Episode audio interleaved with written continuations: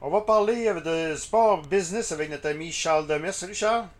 Salut Danny, ça va bien? Ça va bien, ça va bien. Charles, euh, Tom Brady, d'abord, euh, avant de parler de ce qui circule actuellement pour son futur, euh, je veux te parler de, la- de lui, de l'image de la NFL. Est-ce que la NFL va s'en va va, va- ben, va remettre? C'est de, de loin la ligue, euh, la, la ligue qui, qui, euh, qui euh, au niveau marketing, au niveau business, qui, qui, qui imprime de l'argent. Mais c'est quand même une perte énorme. C'est l'image de la NFL. Je pense que Pat Mahomes va être son, va être son digne successeur, là, mais c'est la grande image de la NFL, Tom Brady. là. Ça a été l'image de de la NFL pendant euh, plus de 20 ans. Là, euh, Ouais.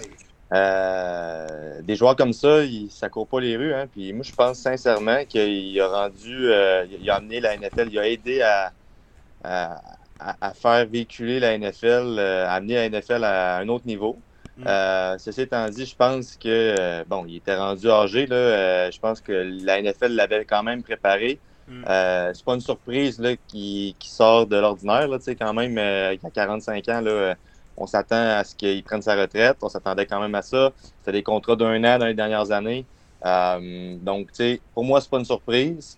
Euh, mais est-ce que, est-ce que, y a- est-ce que la NFL va réussir à le garder dans le giron euh, au Ben niveau là, médiatique? On va en parler là, parce que c'était ma, c'était ma nouvelle. là. C'était ma nouvelle, parce que là, ça, ça commence à circuler. Ça n'a pas sorti des médias des médias québécois, mais euh, j'ai j'ai une source. Je suis abonné à un email que je reçois tous les jours sur la business du sport.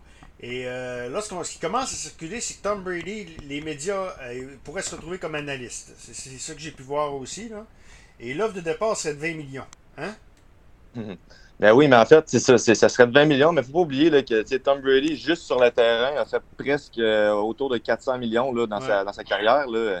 Euh, c'est incroyable là, quand même, euh, presque 400. Donc, ça, ça le place dans les athlètes ayant sur le terrain gagné le, le- le- le- les, plus hauts, les plus hauts montants, les, le plus de salaire, on va dire ça comme ça. Puis ça, c'est à part de tous ses revenus de commandite qu'il est allé Ouais. chercher. Euh, il n'est pas à plaindre. là. Présentement, Non. je pense qu'il est en- il est en très bonne main. Euh, il y a les moyens Gisèle financiers. aussi, sa blonde, est, elle fait, euh, elle est pas pauvre non plus. Là. Non, non, exactement. Mais il faut penser à deux affaires là-dedans. Premièrement, euh, est-ce que ça lui tente? Euh, C'est Ouais. pas tous les personnages là, euh, qui, on va, on va se rappeler à, à l'époque de Wayne Gretzky où on voulait absolument qu'il devienne un entraîneur et on a voulu faire de lui un entraîneur. Euh, C'était peut-être pas euh, ce, qui, ce qui lui tentait. Il y en a plusieurs anciens athlètes qui, qui font la- la- la- un excellent boulot. On va, on va parler à Tony, on va penser à Tony Romo, mais on va penser aussi à, à Alex Rodriguez. euh, qui, euh, qui sont à la télévision, qui, euh, qui gagnent des bons montants d'argent, autour de 18 millions de dollars. Tu sais, je pense que, moi, je pense que, effectivement, pour n'importe quel réseau de diffusion, euh, que ce soit en streaming ou que ce soit en, en télévision, euh, c'est certain que c'est un atout d'avoir Tom Brady dans son Ben, équipe. surtout qu'Amazon, euh, c'est Amazon l'an prochain qui va le, le, le football du jeudi soir. Ouais. 18, euh, Amazon, on parle même de 25 millions. Je sais qu'Amazon, Dieu sait qu'ils ont les moyens de payer Tom Brady à 25 millions puis lui donner l'argent qu'il veut. là. Euh, mais c'est pour, pour lancer, euh, surtout ça va être sur, sur du streaming, je pense. C'est uniquement sur du streaming l'an prochain. le, le- Ouais. Donc lancer Tom Brady euh, en streaming, ça va être intéressant si jamais. euh, hein? Oui, bien, faut pas oublier que les contrats de télévision, surtout au niveau de la NFL, sont un peu le, le nerf de la guerre, dans le sens que c'est ce qui, euh, qui apporte des sources de revenus gigantesques, astro- astronomiques aux équipes, à la Ligue. Donc, c'est certain que il se beaucoup d'argent dans, ces, dans ce volet-là. Pour une, une- une- une plateforme de, de- de diffusion qui. Euh, une compagnie qui essaie de, faire sa place à ce niveau-là, euh, d'avoir un Tom Brady, c'est certain que ça va être bon.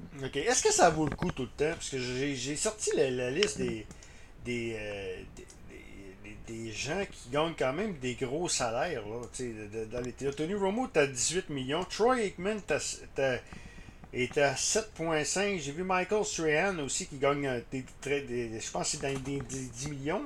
Ça vaut-tu le coup, tout ça? S'il paye, c'est Ben- sûr que ça vaut le coup. là. J'imagine que c'est l'offre et la tour, le principe euh, de l'offre et la demande. là. Ben, c'est sûr que quand tu embauches un, ana- un analyste, ben, la crédibilité de l'analyste a, a toute son importance. C'est euh, c'est ce qui amène la crédibilité euh, au réseau de télé. C'est ce qui amène. euh, C'est un peu l'image hein, au niveau marketing. C'est un peu l'image de, de la télévision. On va penser, par exemple, à, à- on va prendre l'exemple qui est près de nous autres, là, Chantal Maccabé avec RDS, mm-hmm. qui était pendant plusieurs années, qui a fait un excellent boulot. Elle avait une crédibilité, puis elle avait quand même un nom très important dans le monde du hockey. Euh, c'est certain que ça a aidé RDS à, conserver une certaine crédibilité à ce niveau-là. Je pense que d'avoir un ancien athlète comme analyste qui comprend le match, qui comprend la game, qui a été dans cette ligue-là pendant plus de 20 ans, ben, c'est un atout important. Est-ce que, parce qu'ESPN, euh, cette année, il y avait plusieurs émissions, un peu une émission, euh, il y avait le Monday Night le lundi soir, puis il y avait également une émission comme de, dans un autre angle, à peu près. Là, ça, ressemblait pas mal à ça, RDS qui présente l'émission d'un autre angle. Mais c'était les frères Manning qui animaient, puis il y avait le Monday Night, les images du Monday Night avec euh, plusieurs intervenants de, la NFL. J'imagine que ça, ça fait beaucoup de. Quand les deux frères Manning, t'es réunis, réunis, ça coûte un bras aussi. Là. Exact, c'est ça. Il faut tout le temps que. C'est un autre monde. Il hein. faut penser à, tout ça. c'est un autre monde. On regarde juste les salaires d'un joueur. C'est la même affaire quand on se dit qu'on regarde le salaire d'un Brady, on regarde le salaire d'un euh, d'un lanceur des ligues majeures au baseball. Ah, on va dire comment, comment cette équipe-là fait pour. Ben, certainement que c'est un investissement, puis ils ont le retour en investissement quelque part. OK. Je veux te parler, on va rester de la NFL. Tu es au courant du scandale qui, circule actuellement, euh, qui secoue la NFL. Le, Brian Flores qui poursuit la NFL pour une histoire de racisme. Euh, là, il, y aurait même des poursuites de euh, il a même accusé les Dolphins de Miami, preuve à l'appui, qui, ont donné des bonus pour perdre. Penses-tu qu'au niveau des commandites, ça pourrait faire mal? Euh, oui, complètement. Il hein? euh, faut penser à. On va juste revenir, Danny, tu es un fan de baseball, on va juste revenir à, au début des années 2000 où que le, scandale des, des stéroïdes a éclaboussé dans le baseball majeur, à quel point que ça les a fait mal au niveau de leur image, au niveau de tout ça c'est certain que ça a fait mal au niveau des commandites, ça a fait mal au niveau de l'opinion publique face à ce sport-là.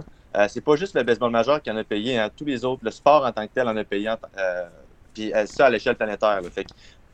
c'est certain que ce genre de nouvelles-là, c'est jamais bon pour le sport. La NFL va en payer, c'est clair.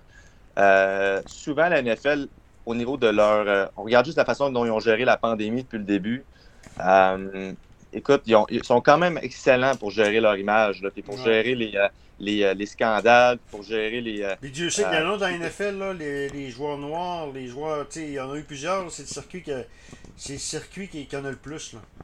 Ouais, exactement. Puis, tu sais, euh, c'est certain que aujourd'hui, il y, a, beaucoup, beaucoup, beaucoup de, d'informations qui se véhiculent en un temps très rapide. Hein. donc, mm. avec la, venue des, des, médias sociaux, avec et les joueurs se servent de ces médias-là pour pouvoir euh, communiquer pour pouvoir. Alors que on va, on va retourner à l'époque, euh, à l'époque où les médias sociaux n'existaient pas, ben, c'était les médias qui rapportaient les nouvelles. Hmm. Et si un joueur voulait parler, ben, puis, il parlait à la, aux médias, ben, il se faisait peut-être ramasser en arrière euh, par, par, son équipe. Mais là, maintenant, c'est plus comme ça que ça fonctionne. L'information se véhicule très rapidement. Ben moi, j'aurais aimé ça, que, justement, tu parles de ça, j'aurais aimé ça que Tom Brady, ça, se fasse dans une conférence de presse traditionnelle. Tu sais, le gars qui se présente devant les médias une dernière fois, puis qui, l'annonce publiquement. Là. Ça s'est fait sur les médias sociaux. Je trouve, ça regrettable un peu. Il n'y a pas grand monde qui aurait planté Tom Brady dans une conférence de presse.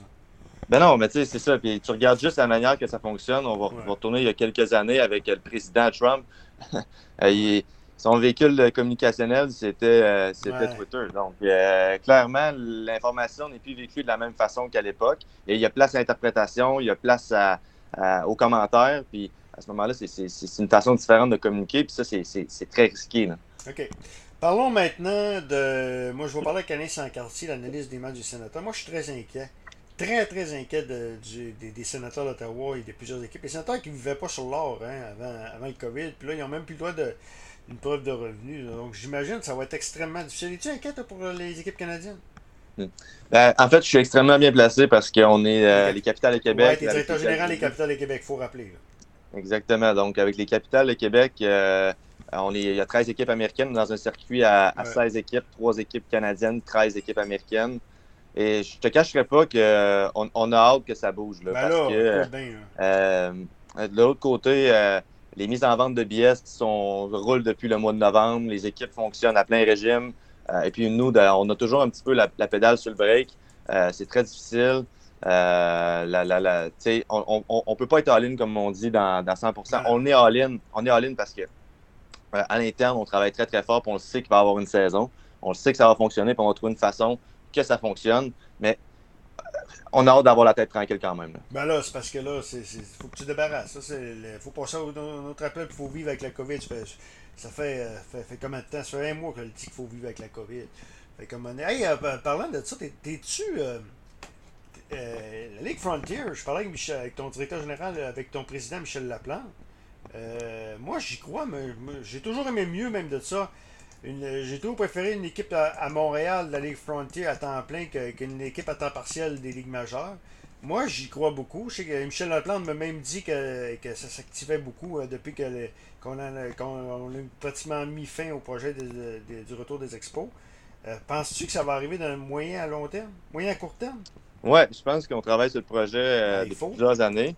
Euh, Danny, c'est une belle. Tu sais, nous, dans le fond, là, c'est pas compliqué. La Ligue Frontier, les capitales, c'est 3000 personnes, 50 fois par année. C'est 150 000 personnes qui viennent voir les matchs des capitales. C'est 3 à 5 000 personnes à tous les, à tous les matchs. Euh, puis les capitales, ben, c'est une, euh, une institution au Québec. Ça fait 23 ans, 22 ans maintenant, 23 ans qu'on est, euh, on est ici. tu sais, faut penser que c'est un projet qui est également communautaire. Donc, le baseball junior vient avec, les sports études baseball viennent avec tout ça. Euh, puis, il faut penser que c'est pas du baseball-baseball. Hein. On vend du, un, happening. Euh, nous, dans le fond, on vend, euh, on vend du plaisir au stade. Je pense que 50% pour être bien honnête, des gens qui partent du stade et puis qui ne savent pas le score final de la game parce qu'ils ont tellement eu de fun, ils ont tellement eu du plaisir. Il y a eu les feux d'artifice après la game, il y a eu ben, la nourriture qui est pas chère. La nourriture qui est... C'est ça, la bière, la bière qui est à 4,75 euh, les hot dogs à, à 1 le samedi. Euh, c'est super familial le dimanche. On a la terrasse qui est euh, nourriture à volonté avec trois consommations avant chaque match. C'est comme un gros tailgate. Sérieusement, c'est un, un, produit qui, qui, qui, est vraiment, vraiment plaisant. Il ne faut pas penser que c'est juste une équipe de baseball. C'est ça, c'est plus que du baseball. C'est notre slogan, en fait, c'est plus que du baseball. Fait on vend, on vend d'autres choses que juste du baseball. Mais moi, est-ce que. Mais moi, moi, je suis un fan de baseball. La Ligue Frontier, tu m'aurais parlé de la Ligue Canac, puis euh, j'aurais pas été embarqué à une ligue à 5 équipes. Mais là, moi, ce qui m'emballe, c'est que ça va, euh, ça va venir à 22, 23, 24 équipes avant longtemps. Là, comme, puis dans des gros marchés, pas loin des gros marchés. Donc, moi, euh, c'est ça qui m'emballe le plus de la Ligue Frontier. Une ligue à 24 équipes, puis tu peux faire vivre les royaux. Plutôt que puis tu peux donner une, possibilité à bien des joueurs de baseball québécois. Là. moi, moi, je vais dire une affaire. Une ligue à 24 équipes de la Ligue Frontier, j'aime mieux avoir une équipe à temps plein la Ligue Frontier qui avoir une équipe à temps partiel des Ligues majeures. Moi, ça ne m'avait rien dit d'une équipe des Ligues majeures à temps partiel. Hmm. Euh, c'est vrai, en fait. C'est euh, totalement vrai. Euh, comme je te dis, c'est beaucoup plus, on est beaucoup plus agile qu'une équipe des majeures. Et tu sais, pour être bien honnête, là, on voit la montée en flèche des salaires, on voit l'association des joueurs, on voit les propriétaires, on voit comment que ça se passe dans ces grosses ligues-là. C'est extrêmement complexe en ce moment. ah, mais, mais, moi, j'étais pour le retour des expos, mais à temps plein.